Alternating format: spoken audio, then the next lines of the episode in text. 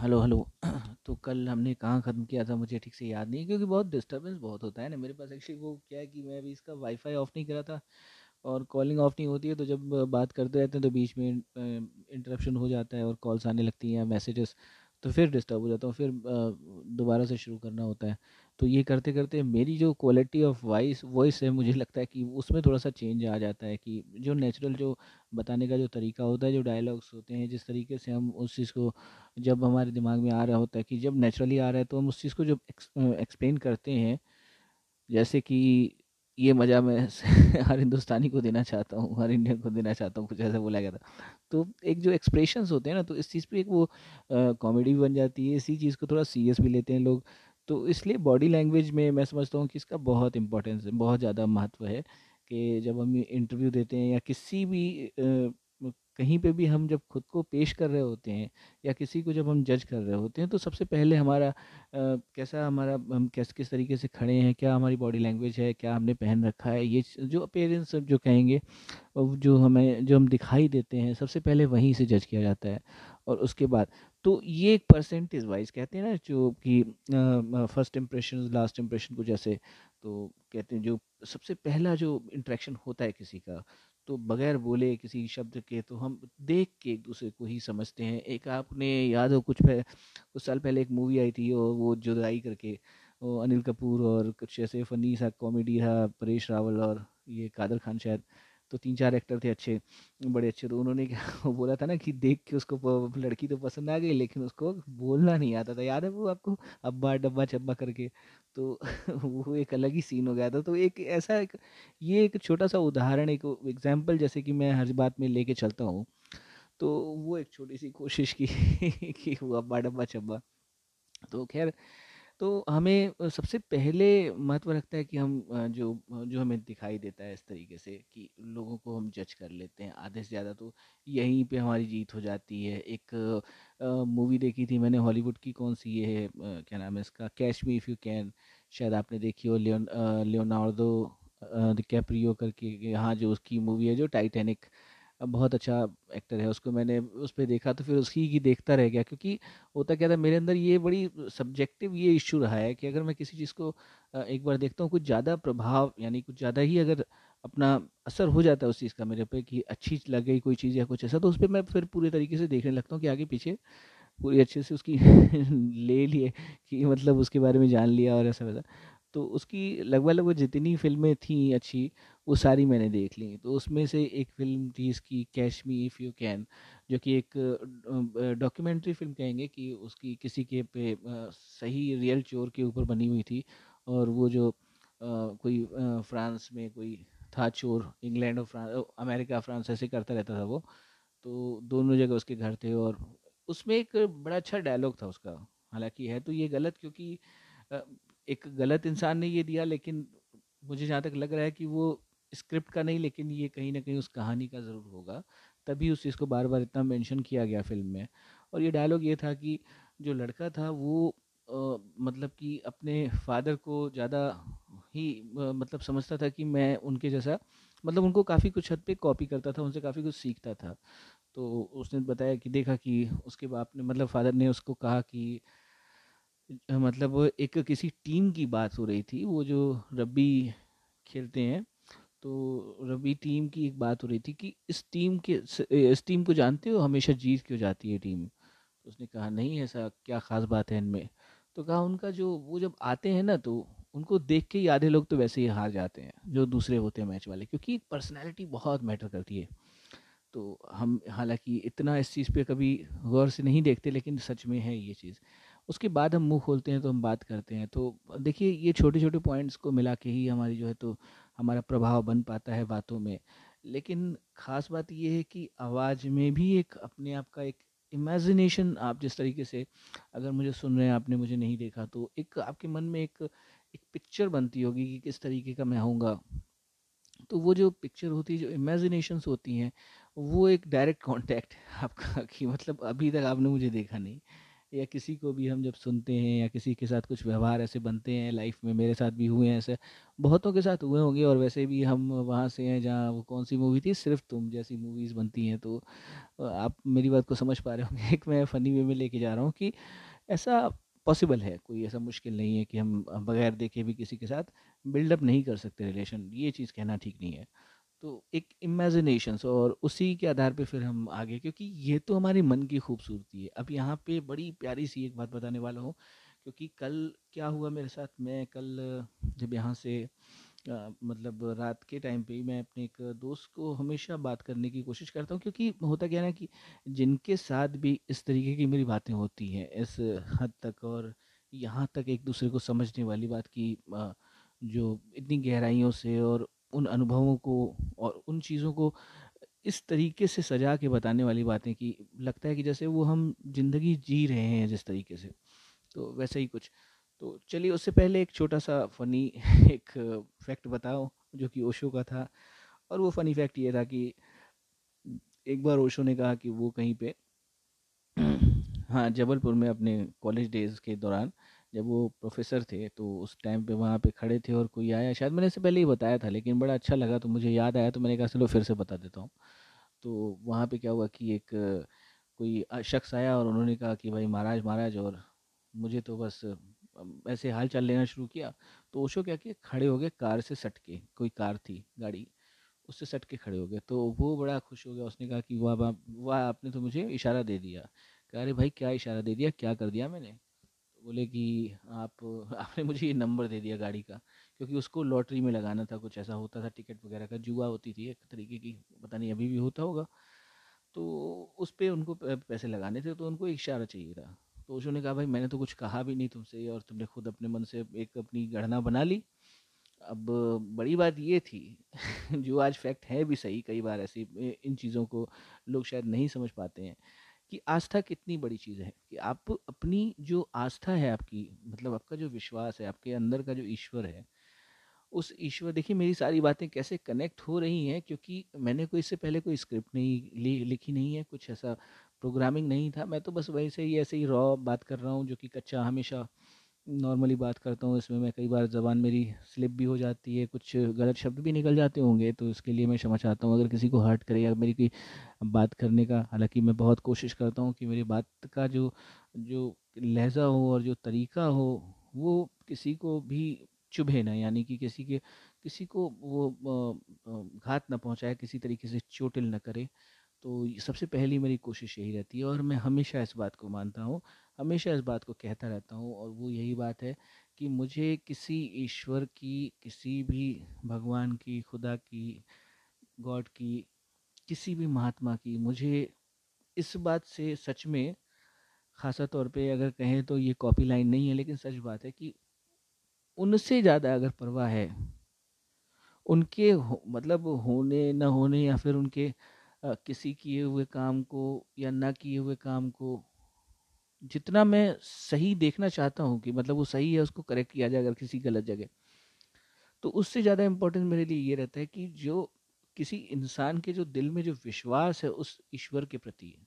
जिसको मैं अगर गणेश जी कह रहा हूँ, मेरी आस्था गणेश जी में है, आपकी आस्था किसी में है, गुरु नानक देव जी में है, किसी में भी है, कितना फ़र्क है इन दोनों में? तो मैं कह रहा हूँ कि आपकी उस आस्था को जो मैं चोटिल नहीं करना चाहता, मैं नाम लेके नहीं कह रहा, लेकिन मैं किसी की आस्था को चोटिल नहीं करना चाहता। और मेरा मकसद सिर्फ़ यही है कि आप ये समझें कि जो आपका विश्वास है, जो आपकी जो आस्था है ना, वही से तो हमारा सारा सिस्टम बनता है और यही तो हमारा ईश्वर का एक रूप है और उसको मैं चोट, वो नहीं करना चाहता। तो यहाँ पे यही बात आई कि एक विश्वास, एक फेथ वाली बात आ रही थी कि कैसे क्रिएट होता है। तो खैर मैं उसके बाद फिर कल ऊपर गया। आज मैं एक वैसे बताना चाहता हूँ कि अभी मैं गुरु नानक देव जी के बारे में देख रहा था तो काफ़ी अच्छा लगा और इन पे अब मैं थोड़ा कोशिश करूँगा ज़्यादा देखने की। हो सकता है कि आज रात में काफ़ी कुछ पढ़ूँ या देखूँ। बाकी इन पे बात करते हैं क्योंकि देखिए ना सब्जेक्ट तो सारे हैं हमारे पास। ये जो भी ईश्वर रूपी महात्मा जो भी हमारे देश में हुए, क्योंकि कहा जाता था ना, जैसे फैक्ट पहले कहा जाता था कि हम भारत के रहने वाले हैं, बहुत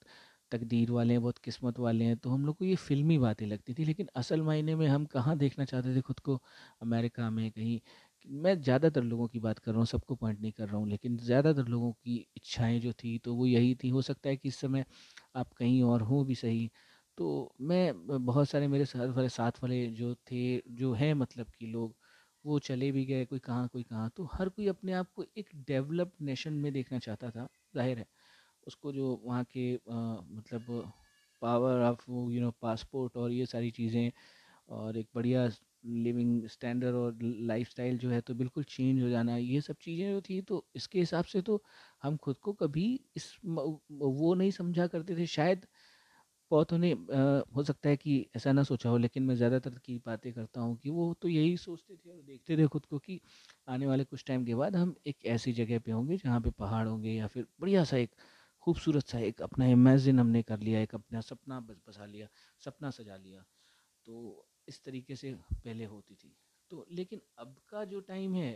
वो तो दौर अपना है ना। आप देखिए इस समय जो जो कुछ भी हो रहा है, लेकिन मैं किसी का स्पॉन्सरशिप वाला ये ऑडियो नहीं बनाया, मैंने किसी के उस पर नहीं है कि मैं किसी गवर्नमेंट को या किसी नेता के बारे में कुछ बोलूँ। नहीं, ऐसा नहीं लेकिन मैं एक बात कह रहा हूँ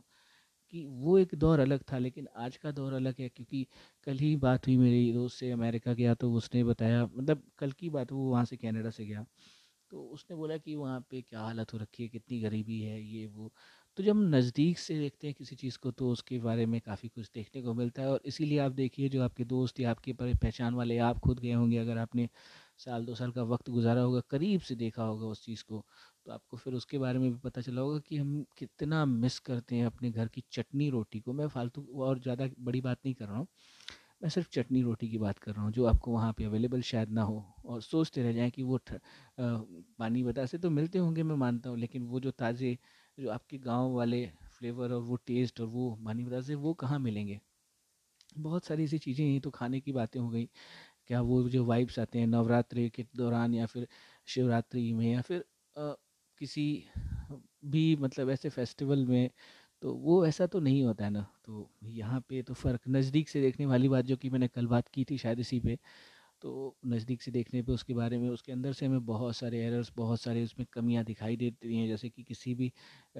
पार्टिकल को हम जब तोड़ते हैं तो कहते हैं ना, कभी कोई चीज़ नष्ट नहीं होती। साइंस कहता है ना, कोई भी चीज़ ख़त्म नहीं हो सकती। तो उसको छोटा छोटा करते जाओ छोटा छोटा करते जाओ। आप उसको देखते जाओ और करीब से और टेलीस्कोप और कौन कौन सी तो जो दूरबीन्स और जो जो इसमें आप देख सकते हो इंस्ट्रूमेंट्स उनको तोड़, तोड़ते जाओ। एक टाइम के बाद ऐसा होगा कि वो असंभव हो जाएगा कि वो टूट ही नहीं सकेगी। इतनी छोटी वो चीज़, इतना छोटा हो जाएगा वो पार्टिकल। लेकिन फिर भी उसका अस्तित्व तो नहीं ख़त्म हुआ ना, वो तो अभी भी है। अभी भी आप सोचो कि आपसे जो हज़ार गुना छोटा इंसान होगा, वो इंसान क्या मतलब एक छोटा सा कीड़ा जिसको हम देख भी नहीं पाते, उसके लिए तो फिर भी वो एक, मेरे ख्याल से एक पत्थर के समान होगा। नहीं घर के समान, नहीं चट्टान के समान, एक पत्थर के समान तो होगा ही, सही वो पार्टिकल इस तरीके से फिर वो भी अगर इस तरीके से आजमाना शुरू करे, आप सोचिए करते करते करते किस लेवल पे चला जाएगा, लेकिन फिर भी उसका अस्तित्व नहीं समाप्त होता, क्योंकि वो ख़त्म हो ही नहीं सकता। हमारी हमारी क्षमताएँ, हमारी जो सूक्ष्मताएँ हैं, वो ज़रूर ख़त्म होती हैं, लेकिन वो कभी ख़त्म नहीं हो सकता, क्योंकि जो चीज़ सच है, सो सच है। और ये इसी पे तो कल जो मैं अपने मित्र से, अपने दोस्त से बात कर रहा था तो क्योंकि हमारी काफ़ी इंटरेस्टिंग बातें होती हैं तो कल मैंने उससे एक सवाल पूछा, क्योंकि दो दिन पहले इस बात को लेके हमारी एक अच्छी खासी डिबेट हुई थी और वो बात ये थी कि जैसे मेरे किसी जो भी किसी पंथ के किसी मतलब कि स्पिरिचुअल पथ के जो भी क्योंकि मैं, देखिए ना, ऐसा एक सर्कल बनने लगता है। ऑब्वियसली आप समझेंगे कि आपको जो जैसा बनना है, वैसे आपका, वैसा आपका सर्कल बनने लगता है। क्योंकि आप वही लोग, उन्हीं लोगों के साथ इंटरेक्ट होना पसंद करते हैं, बाकी लोग के साथ आप उतनी बन नहीं पाती आपके साथ मैच नहीं हो सकती वो फ्रीक्वेंसी बन ही नहीं सकती सेट नहीं हो सकती। तो ऐसी कंडीशन में तो फिर आ, मेरी जिनसे बात होती रहती थी तो उन सब वो से अब इससे जिससे मेरी बात हो रही तो मैंने लास्ट टाइम जो बात किया तो पूछा था कि आ, किसी और के बारे में बात हुई और ये हुआ कि अगर वो स्पिरिचुअल है अगर वो किसी पंथ से है और डिवोटी है और एक तरीके से कहें कि वो सन्यासी वाले रास्ते पे है इन नो प्रॉब्लम उसने शादी कर ली। क्योंकि ये एक बहुत ज़रूरी हिस्सा होता है भाई मैं कहता हूँ इस चीज़ को कभी कि अपनी मर, मतलब प्रेशर में या दबाव में आके आप ये फैसला तो कभी ना लें कि शादी नहीं करनी है या किसी को खुद को साबित करना है कि मैं एक ये तो दूसरों के चक्कर में भाई अपनी लाइफ के साथ तो मत खेलो। मैं तो ये सीधी बात कहता हूँ। आपको भी इस तरीके से इस चीज़ को मैं इसलिए कहता हूँ मैं कहने का कोई हकदार नहीं हूँ किसी के बारे लेकिन एक सलाह देता हूँ एक समझिए कि आप एक अनुभव मैं अपना बताता हूँ। तो वो अपने अनुभव के आधार पे कहता हूँ कि किसी को ये सेक्रीफाइस करने की ज़रूरत नहीं है, वो भी इसलिए क्योंकि उसको ये दिखाना है कि मैं सन्यासी के रास्ते पे चल चुका हूँ। तो सन्यासी इन द सेंस कहना भी एक बड़ा सा ब्लेम सा लगता है खुद को कि हम कैसे कहें, हम तो सोशल एनिमल हैं भाई, हम तो कॉरपोरेट में रह, काम करने वाले हैं या फिर हम कहीं पे भी, हम कुछ भी वंडरलस्ट हैं, क्या तो क्या कर रहे हैं, कुछ भी कर रहे हैं, लेकिन आईटी में काम कर रहे हैं, किसमें हैं तो ठीक है। लेकिन हम कैसे कहें कि हम सन्यासी हैं, ये एक ब्लेम सा लगता है, नहीं, खुद के ऊपर एक आरोप लगता है। लेकिन सही मायने में जिस ट्रैक पे हम हैं, जहाँ पे हम हैं, उसको तो आप यही कहेंगे ना, सन्यासी ही कहेंगे, क्योंकि आप समाज से थोड़ा सा एक्चुअली इतना ऊँचा उठ चुके हैं कि आपके सामने अगर कोई शख्स बहुत गुस्से में आ रहा है आपको गाली देने या थप्पड़ मारने के लिए तो आप उसके अंदर के उस एंगर को पढ़ पा रहे हैं, पर पढ़ पा रहे हैं, आप रीड कर पा रहे हैं कि वो इंसान सही मायने में अपने वश में नहीं है, अपने कंट्रोल में नहीं है, क्योंकि वो इतना खो चुका है। उसको मालूम है कि अगर उसने आपके ऊपर हाथ उठाया या गाली दी तो उसको वो उस आत्मगिलानी लगेगी। अगर उसके अंदर इंसानियत की जरा सी भी वो आ, उसकी जो कॉन्शियसनेस सामर्थ्य अगर इतना होगा उसके अंदर का तो उसको इसी से समझ में आएगा कि उसने एक बेकसूर को टॉर्चर किया। फिर उसका समाप्त हो जाएगा क्योंकि उसका रहन सहन खान पान और वैसे लोगों का एनवायरनमेंट उसे वो धुलित कर ही देता है। लेकिन ऐसा तो कह ही नहीं सकते कि कोई भी इंसान ना हो। हिरणा कश्यप जो जैसे बड़े राक्षस के अंदर भी कुछ उसूल और कुछ चीज़ें थी ऐसी जो कि और किसी में नहीं थी। वो जो जिसको भगवान बताते हैं कि तीन कदमों ने जिसको ख़त्म कर दिया पूरी तरीके से, जिसके सिर पे भी पैर रख दिया, वो तो कहानी आपने सुनी होगी। तो ऐसे भी हैं तो लेकिन उनके अंदर भी कुछ तो क्वालिटीज़ होती हैं ना। तो ये वाला जो पारदर्शिता वाला जो अगर हम किसी भी चीज़ में अपना नियम अपनाते हैं ना तो वो पारदर्शिता हमारी, समझो आपकी बहुत अच्छी मतलब साबित होती है अपनी किसी भी टारगेट को या किसी भी चीज़ को समझने के लिए, क्योंकि अगर हम एक तरफा पक्ष लेके काम करेंगे या किसी को हम पहले ही हमने जज कर लिया कि ये बहुत अच्छे हैं, जैसे कि ओशो ने राम के लिए बोला, मैंने बताया पहले पिछले वीडियो पे भी, शायद एक दो वीडियो पहले भी मेरी बात इसी पे मैंने कहा कि उन्होंने जो बोला तो असल में ऐसा नहीं है, उसका एक डेफिनेशन फिर से मैं एक छोटा सा बोलना चाहता हूँ। और वो डेफिनेशन ये है कि ओशो को मैं ये नहीं कहता कि वो सही है या गलत है, आप सही हैं या गलत है, मैं देखो, मैं हकदार नहीं हूँ किसी चीज़ को कहने का, लेकिन आपके सामने एक सच्चाई फैक्ट रख देता हूँ सेम एज इट इज़ जैसे ओशो रखते थे। तो मैं उनके ही उसी उसी तरीके से मतलब मैं तो भाई देखो, बताया कि मैं एक धूल की कण भी नहीं हूँ शायद उस हिसाब से तो मुझे तो कुछ भी खुद के, खुद का पता नहीं है कि मैं कौन हूँ, लेकिन फिर भी अपनी जो मेरी अगर थोड़ी सी रीचिंग है, हालाँकि ये देखा जाए तो कहते हैं ना जब तक खुद की आँखें ना खुल जाएँ तब तक आप दूसरों की आँखें कैसे खोल सकते हो? तो ये तो एक सही अगर अपने लोकल शब्दों में कहें तो चूतियाप है। लेकिन अगर कोई चीज़ दिख रही है कि ये चीज़ सही है तो ये तो हम कह सकते हैं ना। और इसीलिए क्योंकि मकसद है अगर ऐसा है कि इसको इसीलिए बताना है क्योंकि मुझे भाई अपना एक बढ़िया सा ब्रांड वो करना है एक आ, कहें कि हम थॉट लीडर बन जाएँगे हम, हम हमारे अंदर मतलब मेरे अंदर कुछ ऐसी क्वालिटी है कि मैं कुछ एक्स्ट्रा करके खुद का नाम कर लूँगा। ऐसा करके मुझे देखो ना मेरे पास ना कोई मार्केटिंग है ना मेरे पास कोई ब्रांडिंग है कुछ भी नहीं है। अगर मेरी बातें फैक्ट हैं तो वो साबित करके दिखाएँगे। और एक बात बताऊँ आपको कि ये जो मार्केट है ना मुझे सच मायने में कुछ मार्केटिंग करने की ज़रूरत भी नहीं है क्योंकि एक असल मार्केट है एक असल काम कर रहा हूँ। कि किसी को अगर यहाँ तक मेरी बातें समझ में आ रही हैं तो इसका मतलब मैं समझ में आ रहा है मुझे कि उसको उसका लेवल क्या होगा उसका जो मैं उस, उसको जज कर रहा हूँ कि जो मुझे अभी तक अगर सुन रहा है तो उसका मतलब क्या है कि उसको आ, मैं जहाँ तक कि उन गहरी बातों को बताने की कोशिश कर रहा हूँ वो उसको बेहतर तरीके से समझ में आ रही हैं। अगर आ रही हैं तो मुझे बहुत अच्छा इसलिए लग रहा है क्योंकि मैं एक अपना और भी अनुभव अपना बताता जा रहा हूँ अपना एक्सपीरियंस बता रहा हूँ कि ऐसा ऐसा और क्या होता है। तो इन सब बातों से तो उससे कल मेरी यही बातें हुई और मैंने कहा कि जो इंसान स्पिरिचुअल पथ पे चलने के बाद एक एक सीमा, एक कम, एक लेवल पे आने के बाद, एक चार साल, तीन साल की तपस्या, एक तपस्या ही कहेंगे ना, इसको तप ही तो कहेंगे ना, योग का मतलब ही योग, तप और क्या है कि त्याग और ये सारी जो बेसिक जो चार पाँच चीज़ें हैं, इन्हीं के रास्तों से तो आप चल के एक सच को प्राप्त करते हैं ना, ईश्वर का मतलब क्या आपने रखा है? ईश्वर का मतलब कोई भोलेनाथ या श्री राम जी से नहीं है मेरा ईश्वर से, ईश्वर का मतलब ही सत्य है, जो सत्य है वही सुंदर है, वही शिव है। तो ये चीज़ तो हमें आप सबको समझ लेनी चाहिए, क्योंकि इस पर किसी का कोई डिबेट हुआ ही नहीं अभी तक। लेकिन सही मायने में वही सत्य है, वही शिव है, वही सुंदर है। और इस चीज़ को समझने के लिए थोड़ा सा डीप जाना पड़ता है। लेकिन समाज में जो, समाज में जिस तरीके से ये स्ट्रक्चर्स बने हुए हैं, जो कि आप बने इसलिए थे बेसिकली कि उनके थ्रू आपका जो फेथ हो, जो जो ईश्वर के प्रति आपकी जो जो कहें कि जो झुकाव है, जो समर्पण है, वो एकदम सही तरीके से है क्योंकि इसी रास्ते से चल के आपको सच की प्राप्ति हो सकती है, आपको समझ में आएगा। लेकिन फिर इसके बाद जो ये डाइवर्जन होता गया, बंटवारा होता गया, जिस तरीके से कल मैंने कहा था कि हिंदू में भी अगर हम क्षत्रिय और कहें कि ब्राह्मण और शूद्र इन तीन चारों को में ही अगर डेफिनेट इनमें देखना शुरू करें तो कितनी सौ से सौ दर सौ कास्ट निकलती आती जाएँगी, टाइटल्स निकलती जाएँगी कौन कौन से सरनेम्स निकलते जाएँगे, आप बताओ। इतना भेद होता गया। तो आपको क्या लगता है कि ये यहाँ पे समाप्त होने वाला ऐसा बिल्कुल भी नहीं है। वो और बढ़ेगा। ये तो क्योंकि स्वभाव है ना, नेचर है ना, कि हर चीज़ की जो शाखाएँ होती हैं, किसी भी चीज़ की, जो ब्रांचेस होती हैं पेड़ की, वो तो बढ़ती चली जाएँगी, क्योंकि जितना ज़्यादा विशाल वो काय होगा, उतने बड़े उसके ब्रांचेस होंगे। तो ये ब्रांचेस तो चलती रहेंगी और हर धर्म अपने अपने हिसाब से इसको धर्म का नाम दिया जा रहा है, जबकि ये एक समाज का एक स्ट्रक्चर है। इसको स्ट्रक्चर को हम स्ट्रक्चर का नाम दें, एक तरीका दें, एक जीवन जीने की कला दें, लेकिन हम इस चीज़ को धर्म का नाम दे के अगर हम ये कहें कि हम एक उस धर्म से हैं तो ये कैसे हो सकता है? उसके लिए तो बहुत त्याग है ना, क्योंकि उसको सही तरीके से समझना और कितना दिन फॉलो कर सकता है कोई? एक पीढ़ी, दो पीढ़ी, चार जनरेशन कब तक फॉलो करेगा? आखिर पाँचवें पे आते आते इंडिया अमेरिका बन जाएगा या अमेरिका से आगे निकल जाएगा? उस टाइम पे लोगों के पास इतना टाइम होगा कि वो बैठ के आप बताओ, घर पे आरती भजन कर सकें? आप ईमानदारी से सोच के बताओ, करने वाले आज भी अमेरिका में करते हैं? मैं किसी की आस्था पे चोट नहीं कर रहा हूँ, मैं एक बात कह रहा हूँ। जो यूजली जो ज़्यादातर लोगों की जो दिनचर्या है, जैसे कि आपने, शायद मुझे आप सुन रहे हो गाड़ी में आपका चल रहा होगा, जो कि आप मुझे सुन रहे हो गाड़ी जो ये पॉडकास्ट ये चल रहा होगा तो आप सुनते हुए मुझे जा रहे हो या फिर आपने कहीं, हो सकता है कि सो रहे हो, आपने सो रही हो, आप सुन रहे हो मुझे, जो भी, मुझे नहीं मालूम है, ईश्वर जाने। मैं पता नहीं किसको ये कह रहा हूँ और पता नहीं कौन मुझे सुन रहा है। ये तो जो समझ गया तो वही समझ गया, फिर तो ना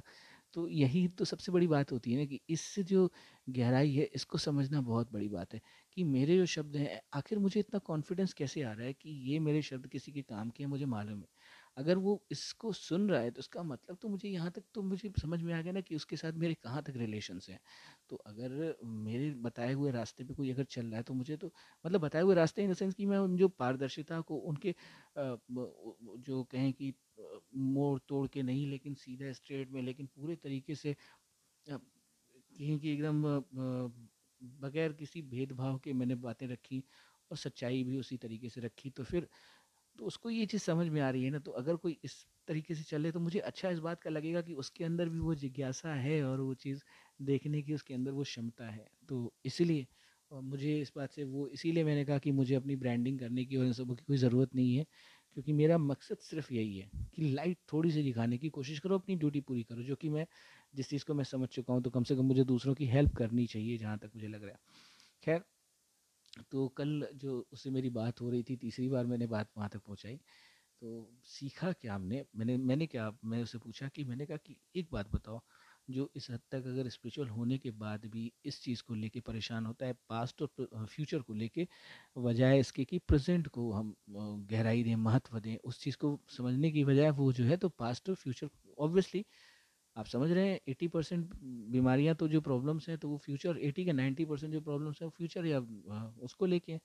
बाकी जो अगर दो चार परसेंट, पाँच पर, दस परसेंट अपने आज के लेके है तो उसको भी वो सिर्फ़ किस वजह से? दिमाग की वजह से, सोचने की वजह से। सारा यहीं से तो प्रॉब्लम शुरू होती है ना। तो इस चीज़ को अगर हमने अपने हाथ में, अपने वश में कर लिया सेल्फ ड्राइविंग कर लिया अपने दिमाग को तो फिर तो हमारे पास तो कोई प्रॉब्लम है ही नहीं। तो हम क्यों माने फिर किसी चीज़ की प्रॉब्लम हो क्यों माने हम क्या असंभव है, क्या पॉसिबल है, क्या नहीं?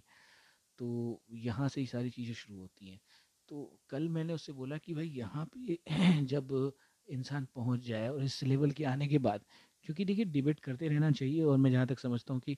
अगर कोई वेद शास्त्र या इस तरीके से कोई अच्छा ज्ञानी है, क्योंकि मैं नहीं हूँ, मुझे मालूम है तो अगर कोई इस लेवल पे है ज्ञानी तो उससे बात करने में कोई हर्ज नहीं है, उससे आप बात करके आप समझ सकते हैं असल मायने में क्या पारदर्शिता है, लेकिन बताने वाला सही इंसान होना चाहिए, फेक बातें ना करे तो। तो इस तरीके से मेरी बात हुई तो मैंने कहा कि भाई इसके बाद क्या? तो उसने पूछा मुझसे कि इसके बाद क्या तुम मुझे बता रहे हो या मुझसे पूछ रहे हो? क्योंकि वो भी एक शादीशुदा लाइफ में है और उसकी लाइफ बड़ी, यू नो, बड़ी कहीं की खींची हुई है, बहुत स्ट्रेस्ड है कि बहुत परेशान है क्योंकि उसके बच्चे बच्चे हो गए और वो क्योंकि था तो जोगी नेचर का, योगी नेचर का मतलब जोगी जोगतारे वाले नेचर का बंदा था, लेकिन अब वो तो टीचर बन के पढ़ा रहा है बच्चों को और जो है तो घर पे बैठ रहा है मतलब बस खाली उसको उसी में काफ़ी बिज़ी हो गया। तो उसने मेरे से बोला कि तुम पूछ रहे हो कि बता रहे हो मुझे? मैंने कहा, भाई मैं बता रहा हूँ और सच बात है, मैं बता ही रहा था क्योंकि मुझे अनुभव था तो मैंने कहा कि मैं बताऊँ। तो उसने बोला कि, बोलो तुम। तो मैंने कहा, भाई इस चीज़ से तुम तभी दूर पार पा सकते हो जो ये कल की और आज की जो भावना है, इन चीज़ों से दूर पाने के बाद क्या, जो कि हम आचरण में इसको कैसे लाएँगे अपनी लाइफ के? क्योंकि सबसे बड़ी बात तो टास्क तो यहाँ पे आ जाता है कि आपको मालूम है कि आपको क्रोध नहीं करना, गुस्सा नहीं करना, लेकिन आप धूप में जा रहे हो, जून, जुलाई की गर्मी है और किसी ने चिल्ला के कुछ बोल दिया या झल्ला के कुछ तो गुस्सा आ गया। स्वाभाविक आपको लगेगा क्योंकि ये संस्कार हैं, कितने सालों के, इतनी जल्दी से तो वो जाने वाला है नहीं। तो ऐसी कंडीशन में क्या होना, ऐसी कंडीशन में आपने आपको कैसे उस चीज़ को कूल रखोगे आप? तो कूल रखने के लिए तो कूल माइंड होना ज़रूरी है ना। अब हमेशा कूल माइंड कैसे रहेगा? इसका बेसिक आप समझो। इसका बेसिक ही यही है कि हमें ईश्वर का जो नाम है, जो भी हम जिसका भी लेते हैं, जिसको भी हम समझते हैं, उससे अगर हम ग्रेटिट्यूड से भरे हुए हैं, इस नेचर से, उस ईश्वर से, इस प्रकृति से, उस धूप से, जो लग रही चलचला रही है, जो दिखा रही है, अपना होने का एहसास करा रही है, वो धूप आपको, कि मैं हूँ, मैं प्रकृति हूँ, कि मुझसे गर्म कौन है? मतलब इतनी धूप में भी मैं एग्जिस्ट करती हूँ यहाँ पे मतलब वो जो लाइट है कितने हज़ार किलोमीटर दूर से आ रही है